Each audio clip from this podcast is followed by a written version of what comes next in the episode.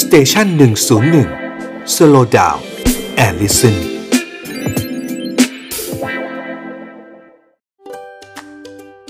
young and strong กับหมอต้นนายแพทย์กฤษดาซื่อรามพุทธ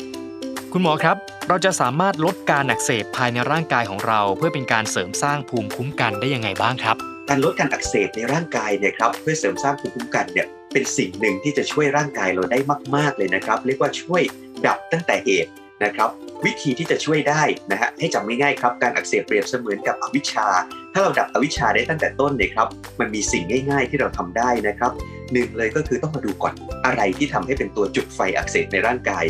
ยกตัวอย่างง่ายๆครับบุหรี่นะฮะบุหรี่คืออย่างหนึ่งเลยที่เพิ่มการอักเสบในร่างกาย ที่ยกบุหรี่ก่อนเพราะมันเห็นภาพมันติดไปนะฮะมันจะได้รู้ว่ามันมีการอักเสบเกิดขึ้นแล้วอย่างที่2นะครับก็คือความเครียด ความเครียดทำให้เกิดฮอร์โมนเครียดขึ้นมา ทำให้เสี่ยงต่อการอักเสบเรื้อรัง ซึ่งเมื่อไหร่ที่เกิดการอักเสบเรื้อรังนะครับ มันก็จะทำให้ภูมิของเราแย่นะฮะการที่เราจะแก้ในเรื่องของความเครียดได้นะครับ เราจะต้องมีสิ่งที่เรียกว่าหนึ่งเลยนะครับ การจัดการความเครียดที่ดีนะครับสองวิธีที่ง่ายกว่านั้นก็คือการนอนหลับ ถ้าเมื่อไหร่ที่เรานอนหลับได้ก็เท่ากับดับความเครียดไปได้ส่วนหนึ่งแล้วครับนะฮะอย่างที่สามครับ สิ่งที่จะทำให้ร่างกายเราเครียด มาจากการกินของเราก็ได้ครับ อาหารที่มีน้ำตาล อาหารที่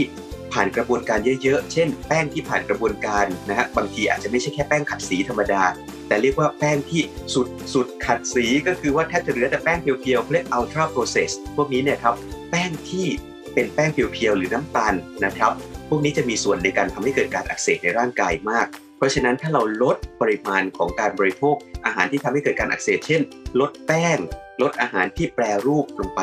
ก็จะช่วยดับไฟอักเสบในร่างกายได้เยอะมากแล้วครับ การลดอาหาร การนอนให้ดีนะครับ การลดการสูบบุหรี่ดื่มเหล้านะครับ หรือไม่ฝึกนอนดึกจนติดนิสัย แค่นี้เองครับ ก็จะช่วยให้ท่านมีการอักเสบที่น้อยลงและที่สำคัญพอการอักเสบน้อย